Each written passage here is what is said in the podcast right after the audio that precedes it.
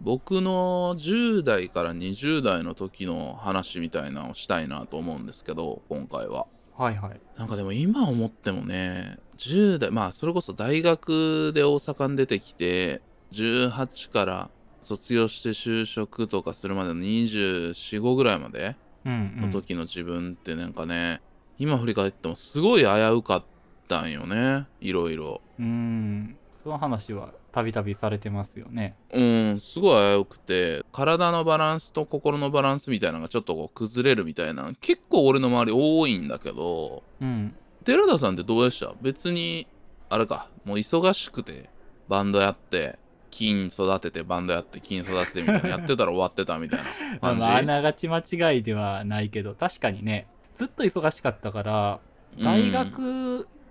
はあんまりなかったけど、社会人になってから急に時間ができた時に、そういうのはあったかもね。確かに。ああそうかそうかやっぱうんちょっとこう、余裕というか選びなさいみたいな時に結構悩むみたいなところもあるとは思うんだけどね何でもできるみたいなんと自分がやりたいことと現実とみたいなんで結構悩むみたいなまあ多くの人は多分就活とか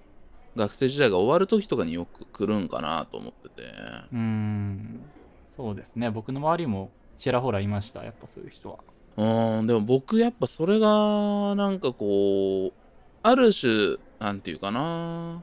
そういうイニシエーションじゃないけどうん。ちゃんと就活して変えるとか、なんかそことやりたいことみたいな、なかなかそのモラトリアムみたいな時間を長く持ちすぎたっていうところもあって、ずっとどうすんのどうすんのって周りにも言われるし、自分もどうすんのって思い続けるみたいなんで、すげえ危うかったんだよね。あー、確かにな。なんかさ、うん、30ぐらい近づいてくると、まあまあ、どうにでもなるって言い方おかしいか。なんやろうな。自分のやりたいこととか、あんまそう時間にせかなくてもいいよっていう空気になってくんねんけど、その就活ぐらいの時期になると、え、どうすんのみたいなさ、すごい焦らされるよね。そうそうそう。うん、いろいろ助けてくれた人もいるし、すごい、いろんな大人に感謝してるんだし、いろんな友達に感謝してるんだけど、結構なんかそのバランスの中で、それやったらもう選ぶんとかもしんどいし、もう人生いいかなみたいに思っちゃうような時期うん。もあって、結構危うかって、まあ、もし今、それぐらいのことを考えてる人とか、なんかすごく悩んでる人とかにはなんか大変やろうなっていう、なんかいい方向に行ったらいいなって思うんやけど、そういう人が。うん。なんか僕がそこですごい救われたなっていうのは、この番組でもよく言ってるのは、そういうポップカルチャーに端的していく頃でもあって、そういうポップカルチャー、サブカルチャーを、の海の中にダイブすることで、なんとかこう、自分をすごい保っ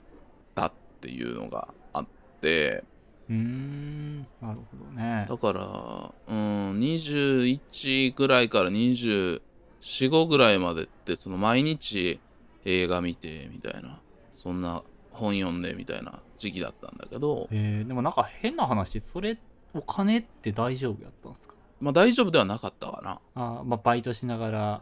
食いつないでいってるって感じか。そうそうそう。まあなんかうまいことはギリギリ言ってないけど、なんかいろんな援助を受けながらっていう感じですよ。あーまあ本当に。甘やかされた感じでもあったよ。うん。なるほどまあでも、そんな派手に金が使えることとかはなかったし、で、あと、バンドやってたけど、楽器系はもう全部持ってたから、そういうお金とかはなかったからね。例えば、楽器のローンが、があるやつとか、うんうん、周り多かったけど、うん、そういうのはなかったし、っていうのはあったかな。だからまあいけてたんだろうね。なるほどね。うん。まあ僕のその時期に、一番心が落ち着いてた時間、落ち着いてた空間っていうのは、まあ一つはもちろん自宅の部屋だったけども、やっぱそこでも悶々とするから、家は好きだったけど、家で一人でいるとすごい向き合わないあかんから、うん。それが嫌でずっと DVD を見てたんやけどね。映画の DVD を見るっていう。ああ、まあ、現実逃避みたいな感じでもあったんか。そうそうそう。だから、ほんまに眠りに落ちるまでずっと映画を見続けるみたいな感じだったんだけど、うん。で、だからそういう家も大好きだったけど、家にいるもすごいしんどくなってきて、で、本当にすごく救われるというか、一番心が安定してたのは、その関西の中古レコード屋さんと古本屋さんにいる時が、一番楽しくて、心安らぐ時間だったのね。うーん。だから、あの時いろんなレコード屋とか古本屋がなかったら本当に人生やれてなかったと思っていて。うん。うん僕とその時のレコードや古本屋さんの話を紹介も交えながらしたいなと思ってまして。で全部まとめてやろうと思ってたんやけどうん今回は本屋だけ古本屋だけそして大阪編っていうだけで。やりたいなと思っております。なるほど。実際の店舗名も教えてくれるわけですね。そうそう。こんな店でっていう話をしたいなと思ってて、でまあうん僕その神戸大阪京都とそれぞれあったからうんうん。行くレコード屋本。だから今回は大阪の本屋編でございます。おお手始めにね。はいこの番組「心の砂地」はさまざまな文化や日常の気づきをヒントに考え続けることで言葉の記憶装置を目指す教養バラエティ番組です。私シャークくんです。はいそして私が寺田です。よろしくお願いします。ということで本日も始まります。心の砂地。だからほんま見た瞬間俺はランディ・サーベージみたいやと思うまずな あんまおらんけど、派手さの引き出しにランディサービスしてたランディ・サーベージみたいななんでやっぱ天竜とランディ・サーベージの試合見るよ。流れて心の砂地シャープはい。ということで大阪の僕が通っていた古本屋たちを店舗名などを挙げながらですねどんどん語っていきたいと思います。はいよろしくお願いします。今回は大阪の本屋さん編なんですけどはいはい。えーっとまずはじめにですね紹介するのは天牛書店ですね。天牛書う店、ん。こちら私たちが行ってた大学の近くの江坂に本店がありましてアート系の本とかが多かったりとかまあでも本当に僕古本屋全国いろんな旅どっか旅行したら基本的には古本屋によく行ってたんですけど一人で食べしてたんで。すごいな。うん全国津々浦々の古本屋の中でもトップクラスだと思いますね。天牛書店のえー、その品揃えっていうのは。正直うん。まあやっぱ神保町ってすごい素晴らしい商店街なんだけどやっぱりもう古本屋っていうものが多すぎてうんうん。そのそれぞれ特化してんのよ。ここはこれに強い。うんわかるわかる。炭焼けしてるよね。まあだからこそ成り立ってるんやろううけど。うん。んそうそうそう。だからこそそれはそれで面白いしその街自体がそういう風に成り立ってるっていうのはすごい好きなんだけどうん。古本屋単体で見ると本屋の中で会えるいわゆるセレンディピティ的なうん。ちょっとそんなに興味ないけど歩いてみてあこれ面白そうみたいな出会いがちょっと少ないなって思っててそれはもう街全体でやってるから神保町は。それをね。ああまあ街全体がでっかい書店と考えたらあるかもしれんけどな。そうそうそうでもこういう総合的などんなんでもありますよっていう古本屋さんだとそのやっぱ店舗内でそれがあるからその何でも揃ってる系ある程度その色はあるけどもっていうので本当に全国屈指の店舗だと思うんですけど江坂店は。え天ー、結構牛書店広いんですか？やっぱり。うんえすごい。2階建てで結構ねおしゃれな感じですよ中も。へえうんぜひぜひ行ってほしいんですけどそれとこれややこしいんがうん。なんか多分もともとはなんか関係があったんだけど堺とかあっちの方に天牛堺書店っていうのもあんねん。天牛っていうのも同じ字？そうそうそうそう。同じ字で。わかんないんだけどでも全然別の会社で割とどっちかというとそっちはあの普通に新刊本とかも売ってるし、まあ、どっちかというとそっちメインで、まあ、普通の地方のチェーン系の書店っていう感じなのであのこの江坂とあともう一個紹介する天神橋筋にある天牛書店とは全然別物のあれなんで大阪の南の方の人だと天牛って聞くとあああの堺書店かってなんだけどそれとまた全然別なんですよ。ああそれはちょっと要注意ですね。うん。そうそうそう。で天牛堺書店もまたこの古本屋も古本も扱ってたりするから話がややこしいんやけどまあまあそういう違いがありますよっていうこととこの江坂店は本当に本店で素晴らしくてぜひとも行ってほしい。なんなら僕は東京に出てくる時にああ天牛書店から離れるからどうしようかなって思ったぐらいです。へえで僕が毎日行ってたのは近くに住んでたので行ってた天神橋店。天神橋筋商店街にある天神橋店。で。これはもう江坂店に比べたら1階だけだし、ちっちゃい店舗なんだけど、ここはね、本当に毎日行ってましたね、僕は。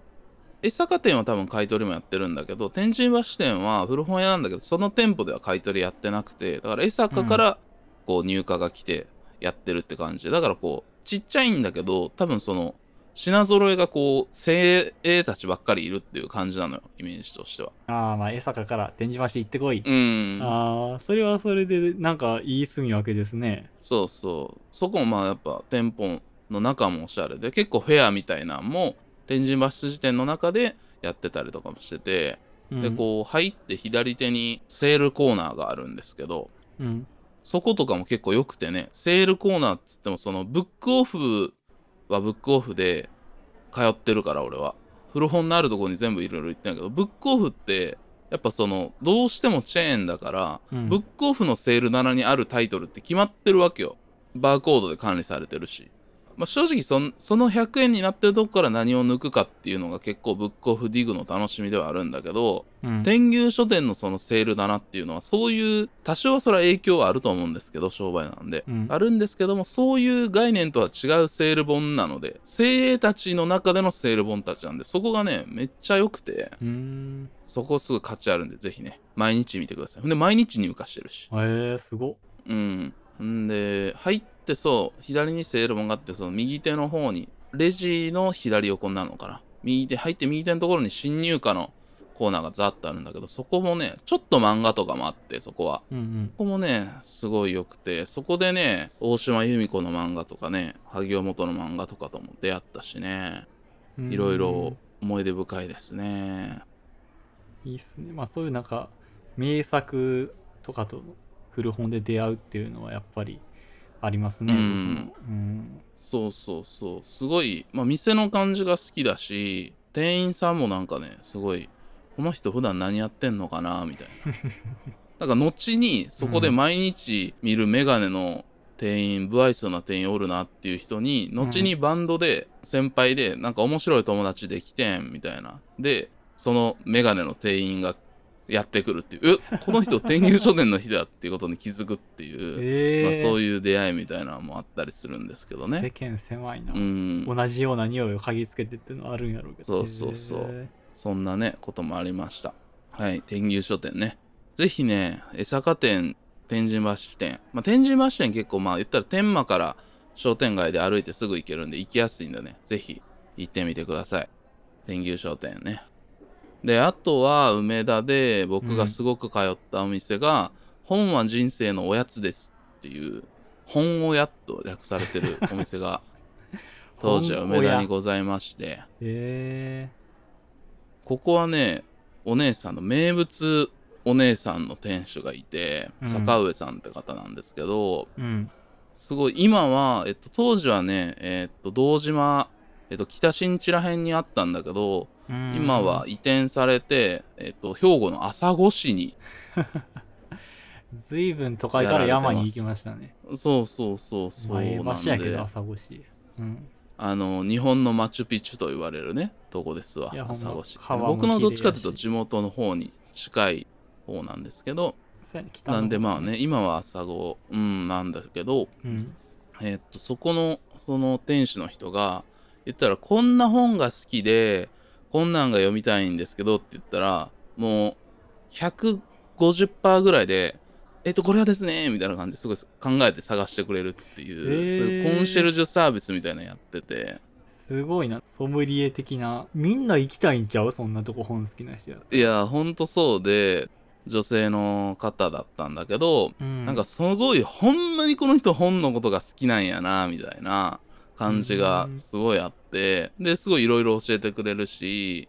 すごい気さくに喋ってくれるからうん。それがすごい好きででまあ僕は、えっと、レコード屋さんもそういう感じで関西って通ってたのね店主のまあ名物店主の人がいてその人とかにこんなん聞いててって言って教えてもらうっていう感じだったの。ああ。寺田もね何回かうんそういう買い物してるとこに付き合ったことがあると思うから分かると思うんやけどだからその感じを本でやってくれててすごい。いね本屋のね店主さん坂上さんにはすごいお世話になりましたねでそのままそういう感じでなんかこう長居する人が多くって常連さんみたいな人とかはこの人はこれが好きでみたいなすごい本の話で盛り上がったりとかすごい店内でイベントとかもやっててなんかある種コミュニティ的なところにもなってたしなるほどね。なんか今そういうのって割とそのやっぱインターネットで集まったりって感じになってるけどそういうのがこう土地にあるっていうのはすごいですね。うん。うん。そうそうそう。すごいね。でもね全然東京に来てからはタイミング合わずで行けてなくてたまにメールのメッセージをやり取りしたりするんですけどまあ地元近い方にね朝ごの方に移転されたってことなんで一回ちょっと挨拶に行きたいなと思ってでもそうんの朝ごでもそのスタイルは変わってないみたいなんでこれはでもね本当に一回そのなんていうかな本のレコメンドというかの話みたいなのを本が好きな人とかはすごい価値があるしすごい本気でぶつかってくれるからその辺ちょっとぜひ体験してみてほしいなと思います。行きたいですねなんかあれやな都会にあるっていうのもあれやけど、この朝子のあの山とか森の中にそういう書店があるっていうのもなんか雰囲気あっていいかもしれんと思ってきたうん。なんかより良くなってる感じはしてて、そういう感情。うんなんかね、いやでもそれで、僕そのおじいちゃんがすごい本をね、あのー持ってて、でまあじいちゃんが亡くなった時に、うん本読む人って基本僕だけなの。親類たちで。ああそうなんですねうん。僕と、えーっと、その母の兄貴、えーっと、おじさんだけなんだけど、母の兄貴はそのアメリカに住んでるので、今は。だから僕だけなの基本で。じいちゃん亡くなった時にこうその本をどうするかってなるわけ、はいはい。の時にシャークが一番読むんやからということででじいちゃんも古本屋行くのが趣味だったからいろんな古本屋にこう僕としてはこう返していってるつもりみたいな。このジャンルのやつはあそこに持っていこうとかいう感じで。それこそ天牛に持ってったりうん。本屋に持ってったりとかしてて。でもその時とかもすごい真摯に買い取ってくれてね。すごいね。その辺もお世話になったし。うんなんかそう梅田でモーニング食べましょうとか言って遠くの東京から来た古本屋のお姉さんとかとその本本屋の店主の坂部さんと俺とかでなんか知らんけどこう朝ごはん食べたりとかもしてたよ。良すぎる思い出やなそれうん。いやまあ当時それこそめちゃめちゃ危うかったから多分結構気にしてくれてたのよ。あー。そういういろんな人なるほと、いろんな大人と喋るのをすごいやってくれてたりとかしてすごいね感謝してますそこは。なんで皆さんぜひとも朝子にね行った際はあ遊びに行ってください。まあいろいろ詳細とかはあの何でも僕が DM とかでも受け付けますんでね。ぜひとも行ってみてください。本は人生のおやつです。現在兵庫県の朝来市でやられておりますはい。えー、あとは、いっぱいあるな。このペースで行ってたら3時間ぐらいかかる。まあちょっとザザザっといけるとこは行きますか？いきますけど、あ、じゃあちょっとこう、こっちの今紹介した2つは、どっちかというと小説とか、そっち、文芸系。うんうん。で、言ったらもっと普段僕が喋ってる漫画とかに寄せてくると、うん。なんだかんだこれはもうチェーン店ですけども、思い出深いのは、マンだらけの梅田店ですね。ああここは僕シャークさんと行ってますね。覚えてます、ね、嘘。いや俺、テラルとマンだらけ梅田店行ったっけ？同じく慶応の後輩とかとこうゾロゾロ45人ぐらいで行ってここでシャークさんから萩尾元読んだ方がいいよって言われて買いましたよ確か、あー、そっか。うん。あー、行ったような気もすんな。まあ、多分何回も言ってるからシャークさんはね覚えてないかもしれないですけど僕はその1回しか行ってないのではっきり覚えてますね。今この紹介してる3店舗は当時は梅田エリアにあったんで僕はもうここほぼほぼこう毎週行ってるからセットなんやけど、うんうんそう漫画はじゃあちょっとマンだらけ行っとくるかみたいな感じで梅田店はねめっちゃ行ったん。ですよで梅田店ね東京の中野店とか、えーとうん。渋谷店とかってやっぱ素晴らしい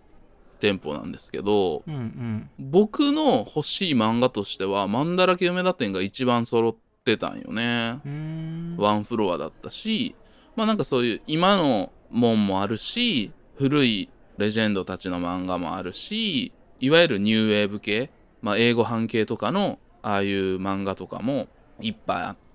うんうん。それがほんでワンフロアで完結してて、すごいね、お世話になりましたね。で、安かったし。まあディープやった思い出あるなかなり。うん。ディープなんもあるし今っぽいのもちゃんとあるしうん。ライトノベルとかもあるしみたいなすごいバランスのいいテンポでしたねここもね。うんうん。でここでそのそれこそニューウェーブっていう概念を知りましたからね。大友克洋とか高野文子の影響下でそういういろんな尖った漫画が、まあ、音楽のニューウェーブから多分取ってきてるんだけどこうん。こでこの大きい漫画をね買ってうわすげえみたいな感じになるみたいなのをね教えていただきましたね。なるほどね。そうやったんや。うん。軽音楽部時代にシャークさんが高野文子買ってきて「ちょ読んでみ」って言って読ま読まされたって言い方おかしいな、一緒に 読んだ記憶があって多分そういう時期あったんでしょうねシャークさんが。そうそうそう、うん。すげえと思ってた。絶対安全カミソリ。でしたっけ？絶対安全カミソリ。そう絶対安全カミソリが、ほんまにまあこんな漫画好きな人からしたら絶対安全カミソリの衝撃って当たり前なんだけどうん。当時はやっぱりその絶対安全カミソリがすごい衝撃だったの。俺の2010年に読んでもめちゃめちゃ面白いと思ったから絶対安全カミソリが、そっからいろいろね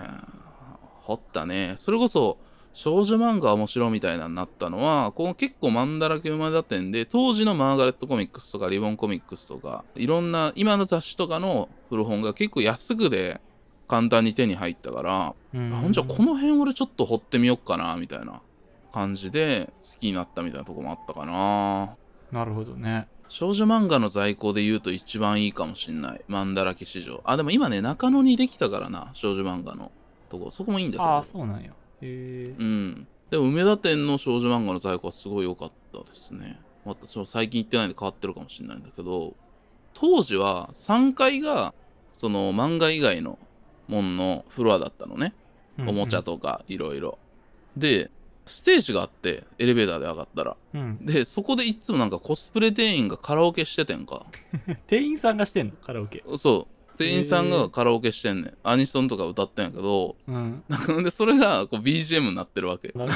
生歌なんよ BGM 生歌だし、それがそう、あのスピーカーでもこうなってるから、なんかすごい、ラジオっぽいけど生で歌ってるみたいな感じなんか。面白いですね。そうそうそうなんかでもさ、まあ、別に普通にコスプレで歌ってる子やからそんなにめっちゃ歌うまいわけでもなくて、うん。俺が俺が聞いてたわけだけどねこのちょっと言ったら不安定な音程でいろんなアニソンとかをさうん。聞かされてるって聞いててなんかあれよかってんな。あの コスプレ店員の人のカラオケを国家されてるっていう状態が結構よくて。それはなんかいい思い出かもな確かに、うん。こうより生っぽくこう思い出せそうな感じがするな状況そうそうそう、うん今なんかちょっとフロアが買っててなんか2階にステージってなったからちょっと変わったのかなわかんないんだけど、へー。なんかそれで基本はもう2階はそれがなくて漫画をがっつり掘るんだけどなんか3階上がるとそういう空間だったからたまにその3階でカラオケ聞いてああ面白いなと思いながらそういうちょっとこうグッズとかも見たりってしてた思い出もありますね。うん、へー。であの阪急の東通り商店街っていうかまあ道山の方、まあ、結構ディープゾーンにあって、なんかあの感じも結構好きだったなそうね。なんか道山の方ってなんか大阪の2丁目みたいなこと言われたりあそうですそうです、うん、するような街ですしね、うん、だからあのエクスプロージョンっていうクラブがあってそこにうん。毎年1年に1回小西朝春さんが DJ で来てて、うーん。そっかなんで割とあの辺の道山の普段はゲイクラブなんだけど、うん。そこはオールミックスで小西さんの DJ の時は来て見ててなんかその感じとかも結構楽しくてねあの辺は結構思い入れのある街でもありますね、うんうんはい。マンダラキ梅田店。まあ、これももちろんやってますんで、ぜひね、その、ちょっとね、行く方には、まだあのコスプレ店員のカラオケが BGM になってるシステムが どうなってるのかちょっと調査してきてほしいんですよね。そうですね現存してるかどうか うーん。はい。じゃあちょっと梅田から離れる？離れ、離れるか？ちょっと待ってな。いや、うん離れないでおこう。離れずに。はい。うんじゃあ梅田北エリアで、まあ、当時は天満に店舗があってでも今は店舗販売やめちゃってるみたいなんだけどうん。ミステリーとか SF とか怪奇幻想小説専門の本屋さんがあってジグソーハウスっていううん。古本屋さんだったんだけどここはそれこそうちのじいちゃんがこっち系だったの。ミステリーとか SF のマニアだったの。へえでうん。早川ポケットミステリーっていう、まあ、特徴的なシリーズがあるんだけど、うん。それとかも本当に多分2000冊ぐらいあったんちゃうかな。もっとあったかも。ああ、それ、ちゃんと読んではる人おるうん。なんか図書館とか行ったらめっちゃあんねんわ。そうそうそう。5000 5000とかあったかもしれないもしかしたら。2000じゃ聞かんかったかも。うん。でまあでもそれどうもならんやん それ まあね。でじいちゃん結構最後の方は大事なやつはうん。ちゃんと本棚に刺してて、うんで他はなんかこの段ボールとかに入れていったわけはいはい。でそれはもう売ってくれって言ってたからそれをじゃあどこに売るかってなった時にそういう結構価値があるやつはあるけど普通の古本屋さんに行っても売れへんからっていうのでそういうのないんかなと思ったらうわ天満にそういう系のとこあるやんってなって、うん、でそこに俺がいつも持てるだけ持ってスーツケースに入れるだけ入れて買ってもらってて毎回。うーん。でも全部ちゃんと買ってくれはるんやね、それ。全部買ってくれた。すごいありがたかったな。へで結構中にちょいちょい価値あるやつあってあこれは結構値段つきますねとかでしっかり値段つけてくれたりとかしててすごい助かったしなんかね良かったんやけどなんか今は梅田の蔦屋書店、ルクアイーレの9階にあるんやけどそこのあの蔦屋書店もなんかその古書コーナーっていうのやってて。でそこでジグソーハウスの出品本っていうのが出てるらしいのでそこでねあ多分ミステリとか SF 怪奇幻想系のものを出してるんでねそのジグソーハウスのその品揃えは出会えると思いますんで行ってほしいんだけど、うん、なんかそれでやっぱこう普通に初めはそんなにミステリとか俺あんま興味なかったからうん。そのある程度う売るだけだったんだけど、まあ、売って待ってる時間さやっぱその店舗内でちょっと待つやん。だからそれでいろいろ見てたら、なんか結構その怪奇幻想小説っておもろいなみたいな感じでちょっとハマってきて。えー、なんかあんまりこうピンときてないんですけど、有名どころとかあるんですか？えー、っとな難しいな。まあ一個ジャンルがあるのよ一応 SF とかミステリのうん。ジャンルの一つなんだけど言ったらミステリーとかってちゃんとこう言ったら今の言い方で言うと伏線があって回収があってみたいな犯人は誰なんかっていうところを楽しむやんかミステリーの良さっていうのは、そうですね。うん。でもそこに言ったら大きなオチっていうかその言ったら怪奇的なものとか幻想的なものみたいな発想が入ってるもんっていうのがあるわけよちゃんとこう振り落ちじゃなくてうんっていう。結構超自然的なものが出てくるんやん。そうそうそう出てきたりな、うん。そのそういうのってその奇妙な味っていうんやけど昔の日本の訳し方で言うと。これ好きな言葉でそのコーナーがあったの。奇妙な味っていう。SF ミステリーとかの横に奇妙な味って書いててえなんていい日本語なんやと思ってて。コーナー名になるぐらい共有されてるんや、その言い方。うんそうそう面そう。白いですね。へでそれこそジョーダン・ピールの。会社の名前？ジョーダン・ピールの作品ってすごい言ったら奇妙な味物っぽいねんうん、まあ確かにね、その、ミステリっていうより結構こう概念的なものが原因になってたりするし。うんうん。そうそう。で、ジョーダン・ピールのプロダクションって、モンキー・ポー・プロダクションっていう名前やね今、はいはいなんだけど、あれっていうのは、その怪奇小説の傑作で、猿の手っていうのがあるんやけど、ああ、あの、なんか願いが叶うみたいな。呪われるやったっけ？そうそうれはありますね。うん。それって本当の怪奇幻想小説の代表作なのね。それこそ奇妙な味の代表作の一つに猿の手ってあんねん。ああ、じゃあ、何個か知ってるかもしれへん、有名なやつやったら。うん、そうそうそう。うんだからそれこそ、あとほら、えっ、と、物語シリーズとかで、その辺ネタでやってんねんな。それこそ猿の手も出てくるんだけど、うん。そう。そういうのの元ネタっていうのもあったりとかですごいハマってて、で、結構、えっ、と、その、怪奇幻想小説系って短編が多いのね。あとね、海外のものを訳して、それぞれの編者がいて、編んでいくっていうアンソロジーが、傑作がいっぱい出てて、翻訳されて出てて。で、例えばフランスの怪奇幻想小説ものだったら、渋沢達彦が編んだものとかがあったりとか。怪奇小説傑作集っていうのが12345って出てて3巻か4巻がフランス編で渋沢がやっててそれとか渋沢達彦って名前で買って読んでとかでそれでめっちゃ面白ってなったりとか荒俣宏先生とかもそういうアンソロジー編んでたりするねんかへえあ、そういう人なんや。うんで、イギリスの役は平井定一さんっていう人が怪奇小説傑作集の確か一が平井定一さんなんやけど、その平井定一さんっていうのは荒俣博先生の一応師匠で、で、そのまあ僕同じくその水木しげるとかもハマってたから、なんか、あ、その辺の師匠の人なんやと思って平井定一さんのその役の怪奇小説が読むともうこのイギリスっぽい文体というかとその幽霊の出てくる感みたいなのがすごくてでそれにすごいやられてハマったりみたいなのとかもあったしあと幻想小説っていうのだと当時そのブームではなかったけど結構今の作家でもそういった奇妙な味とか怪奇幻想小説に影響を受けてるような作品を発表してる人とかもいてそれをそれこそ本屋とかでと山尾優子さんの「ラピスラズリ」って本とか尾崎みどりの「第七感慨方向」っていう作品とか教えてもらってそういうのハマってるんだったらっていうので読んで、それでもすごいハマって20代前半ってそういう怪奇幻想小説をいっぱい読んでたな。なんかそれでハマったらああそういう話おじいちゃんとしたかったなみたいなのとか。ああそりゃそうだね。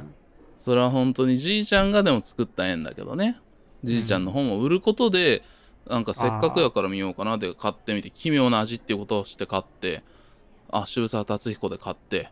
でハマってそれがまた縁になってみたいな感じだったから。へえ、うん、じゃあなんか物が残るってやっぱいいことやね。そうね。そこでジグソーハウスさんもね今はちょっと店舗では販売してないみたいなんですけど、うん、そんな思い出もあります。心の砂地。心の砂地。あとはこの間ね同じ鍋のもつを食うっていうポッドキャスト番組の関谷さんっていう人と遊んだんですけど彼はそう建築とかコミュニティのデザインとか多分そういうことを多分やっていてなんかその店の内装とかこういう店があってこういう場所でみたいな話をいろいろしてくれたのね。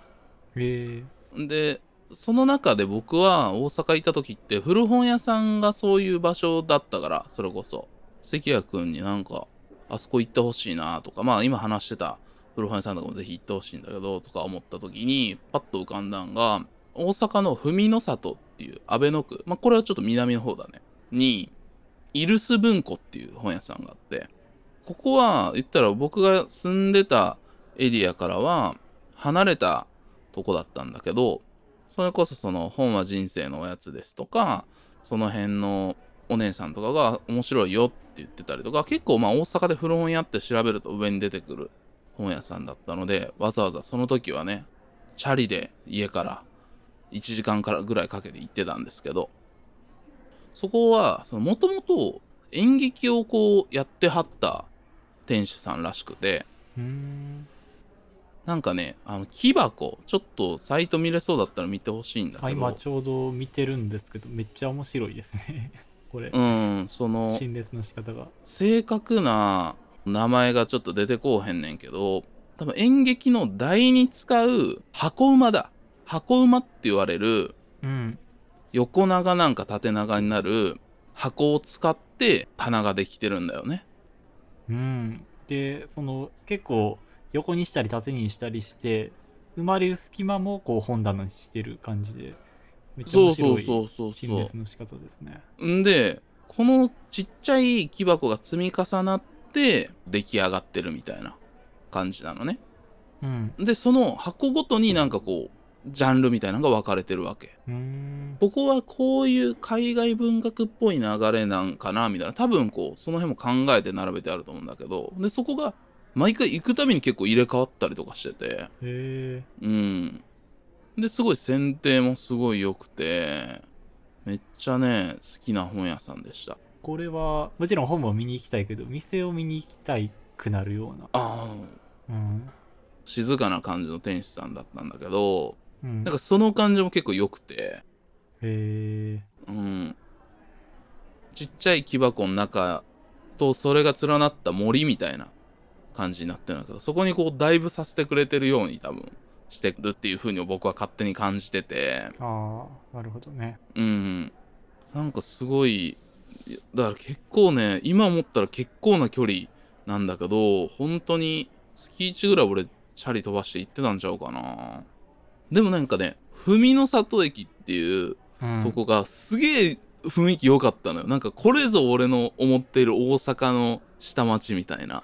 感じがあって。全然ちょっと行ったことないから街の雰囲気も分からへんわあでもめっちゃいいよ。俺なんか本当にもし大阪帰るんだったらこのあの辺ま住みたいなとか思ってるぐらい。なんかあんま高い建物がないのかな。なんかこうのぺっとしててね。すごい好きだったんだよな。そう。で、その近くの商店街にそのイルス文庫の店主の人がなんか多分空き店舗ができてそこに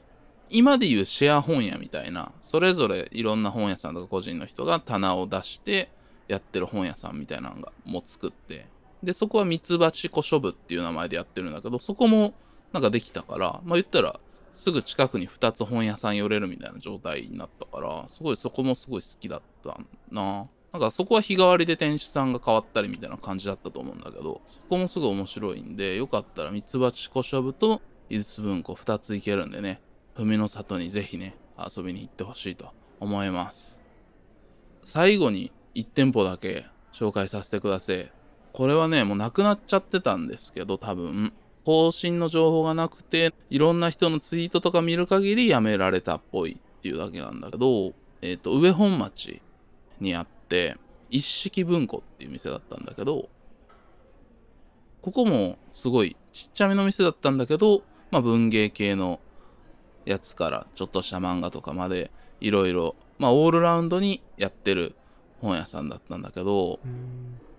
すごいここもおしゃれな店構えでまあそれこそ僕からすると天牛とかの品揃えに近いような感じ。まあでも個人でやってはるんだなっていう感じのとこだったんだけどいいのはその本棚の前とかになんか結構ちっちゃい座れる椅子みたいなのが何個か置いてあったりとかしてて店主の人が大体さ個人のレコード屋とか古本屋行くとさカウンターがあってこの客の人を見るように座ってはったりするやんか。うんそういうことになってますね。うん客と対する形で見てるって感じだったんだけど大体入ったらおらんねん。カウンターに。カウンターの見えない奥みたいなところに座ってはる。だからあえ見えない形に多分してはんねんな。ああ意図的に。うん、多分。で、なんかそう椅子みたいなのもあって、だから多分、それこそさっき僕がイルス文庫でこうダイブする感じみたいな、と同じように、まあ好きなように選んでくれよっていう、選ぶ場所ですよっていう感じをすごい作ってくれてると思ってて、あなんかね、そこがね、ほんと当時病んでた僕からするとね、めちゃめちゃね、あ、こういう、そこにいていい感覚みたいなのを保証してくれてるみたいな感覚があって、あー。確かに。でもそれ普通にありがたいな。でもなんかレコード屋さんとかもそうだけうん。どやっぱりちょっとこう中古のものを売ってる店ってちょっと試されてる感みたいなさそうそう、うんあるあるある、敷居高いみたいなどうしてもな。うん。コード屋だとあるあるがビートルズばって買うんが買いにくいみたいなね、あるある話だよね。うん。あるんだけど、そうそう。なんかそれがすごい良くて、で、なんか思い出深いんは、当時ね、それこそ、まだアフターシックスジャンクションになる前だ、ウィークエンドシャッフルで、今もこの時期なんでやってますけど、秋の推薦図書特集っていうのを毎年やってんのよ、歌丸さんのラジオって。うんでいろんな海外文学とか、まあ、当時おすすめの本とかいろんなゲストの人とか、まあ、それこそ星野源さんとか当時は来て紹介したりとかいろいろしてたんだけどでその中ですごい特集されてた「ストーナー」っていう、まあ、昔に出た海外の小説なんだけどなんか最近日本の人が訳して多分その役者の人も本当生涯最後の仕事みたいな感じでちょっと今これを伝えたいみたいな感じで訳されたみたいな。当時はそんな評価されてなかったんだけど2010年代とかに入って急にアメリカとか本国でもすごい評価されたっていう小説だったんだけど、うん。で一人の男の人生のうまくいかなさみたいなのをこうすごくうまくいかない感じと自分が思ってる風になんか自分が思ってる風に人生が転んでいかないけども真摯に生きていくみたいな感じの話なんだけどざっくり言っちゃうと。んんでそれが翻訳本だし多分当時の普通に古本屋だったら2000円とか1500円から2000円ぐらいで多分売ってる本だと思う。当時の普通に古本屋に並んだら、うん。だけどフラット一式文庫に入った時にそのストーナーが300円で売ってたわけ。300円これ歌丸さんのラジオで紹介されてたやつだみたいな。すげえ絶賛されてたやつだと思って、読みたいなと思って。で値段見たら300円なわけ。うんうん。でえー、と思って。で他の翻訳小説がいろいろあるのよ。はちゃんとついてんのよ。値段が、だからそれが300円っていう値段をつける価値ではないって絶対本屋さんの人は思ってると思うああ分かった分かってるはず。うん。多分分かった上で300円にしてんの。うわかっこいいなそれ。そう。で、うん。その時うわこれめっちゃ読みたいなって思ったけどラジオ聞いた時とか紹介でも Amazon の欲しいものリストに入れてたけど例えば普通に2000円とかで定価で買える余裕は僕にはなかった当時、うん。それが300円でポンってあってうわーっと思ってもう歓喜して買って、うんうん。で読んでねすごいんで語られてる内容もさっき言ったようなその人生のうまくいかなさみたいなことを書いてる小説だってすごい感動したのよ。うんうん。まあ、さっきしゃ話した通りあれを300円で売るっていうのはこういう300円でこれをこの値段つけるっていうよりは買える人にちゃんと伝えたいってあの時一式文庫の店主の人は思ったんちゃうんかなって勝手に思ってて。ああすごいな。なんかその本の内容がが答えになってるみたいなさ、メッセージになってるみたいそうなそうそうそうそう。なって、で当時で本当に俺まあ言ったら俺のために出してくれたみたいな感覚があったんよね。ああなるほどね。うん。僕は1500円だったら翻訳小説買われへんかったし、うん。300円だったらなんとか買えるみたいな感じだったから。なるほどなそれがねすっげえね感謝してるんよね。うん。あん時ストーナーを300円で売ってくれてそれを読んだっていうの。でなんかそれを読んですごいこう気持ちが晴れて頑張ろうっていう感じにもなったっていう記憶もあってね。あの時あの値段でああいう風に出してくれてなかったらどうだったかなとか思っちゃってて。なんかでもそうやなそれって古本屋ならではですよね。書店でバイトしてたんですけど本って当たり前ですけど値段変わらないんですよね。どこで買っても。新品なら、うん。でも古本屋だったら値段を変えられるじゃないですか。そこに店主のこうエゴをある意味乗せることもできるっていう。そうだね、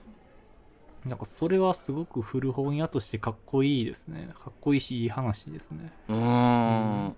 いや本当にすごいあれで。だから俺は長らく東京にもこのストーナーを大事に持ってきて何回も読み返したりする本だったんだけどでもなんか最近ふとその仲いい後輩の子とかと喋っててなんかその本が好きな子でねこうちょっと旅行とかに行ってお金を肩代わりというか先にこうその子がしてくれてたのよ、うんうんでその代わりに払おうとしたらなんかお金よりなんか物で交換してくれたら面白いからなんか物が欲しいって言われてええ。その分ぐらいの、うんうってん言われた時に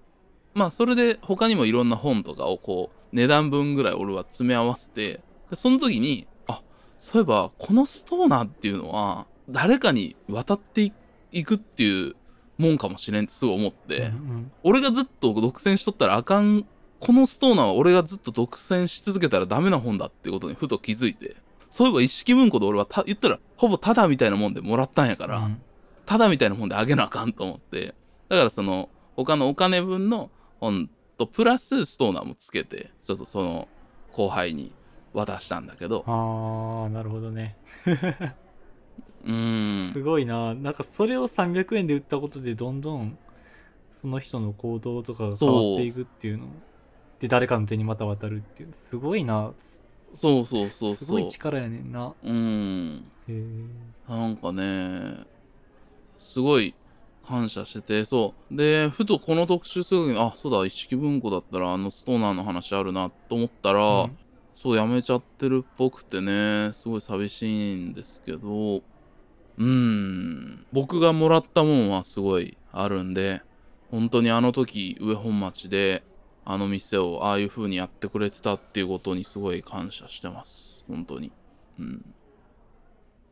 今日はね以上という感じなんですけれども、他にもねレコード屋と組み合わせていってるからね。ああ。本屋さんに。そうかそうか。別にこの同じ時期に行ってるレコード屋もあるわけね。うん。あるのでちょっとレコード屋の話もねそのうちしたいなと思うんですけれども、はいはい。本当に僕その今品揃えとかいろんな本の話とかしたんだけど基本その時さっき言った通り300円の本がやっと買えるみたいな感じの余裕しかないので、うん基本的にはほとんどあ欲しいけどお金ないなとかそういう感じで眺めるっていうことがほとんどだったんだけど、でなんとかさあの安いそういうセール本とかだけ買って帰るとかね。さすがに悪いからみたいな感じだったんだけど、それでも本当に毎日本屋さんに行きたくて仕方なかったのはそういうそれぞれ、まあ、この今紹介していった本屋さんって、まあ、マンダラ系以外はみんな基本的には個人のお店たちだと思うんだけど個人ベースの店っていう感じだと思うんだけど、うん。うん、いや、なんて言ったらいいんかな。なんかそういう、いてもいいんだよっていう場所に、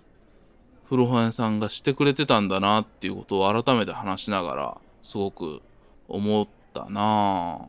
ぁなるほどな。なんか、店のあり方として、